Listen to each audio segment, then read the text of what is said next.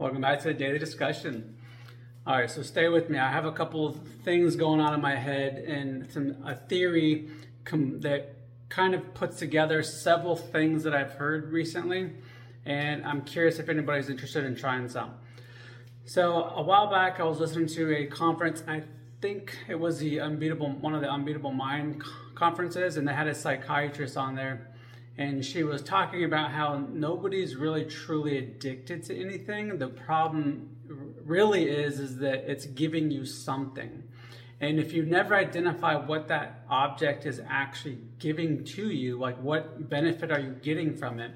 And even if it's a negative thing uh, or a negative item, then there is still some benefit you're receiving from it. Otherwise, you wouldn't be addicted to it. So if you can identify what that item is that you're getting from it, then you could beat the addiction pretty easily.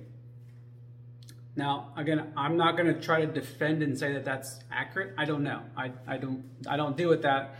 But I'm curious because based off that, I'm wondering if sugar is one of those things that people can beat pretty easily. Now, hear me out. I know that sugar gives you this dopamine hit. It tells you, it releases these strong emotions that, hey, uh, kind of, kind of from hunter gatherer time frame is you just found something that's super energetic. I'm going to give you more energy to go ahead and try to find more.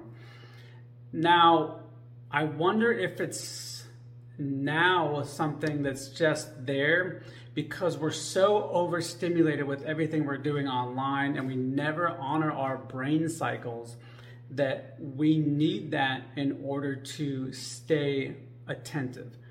Now, the reason I think this is that using the idea of how they study willpower, I know when they study willpower, they will give people sugary uh, concoctions to give them an immediate boost of willpower.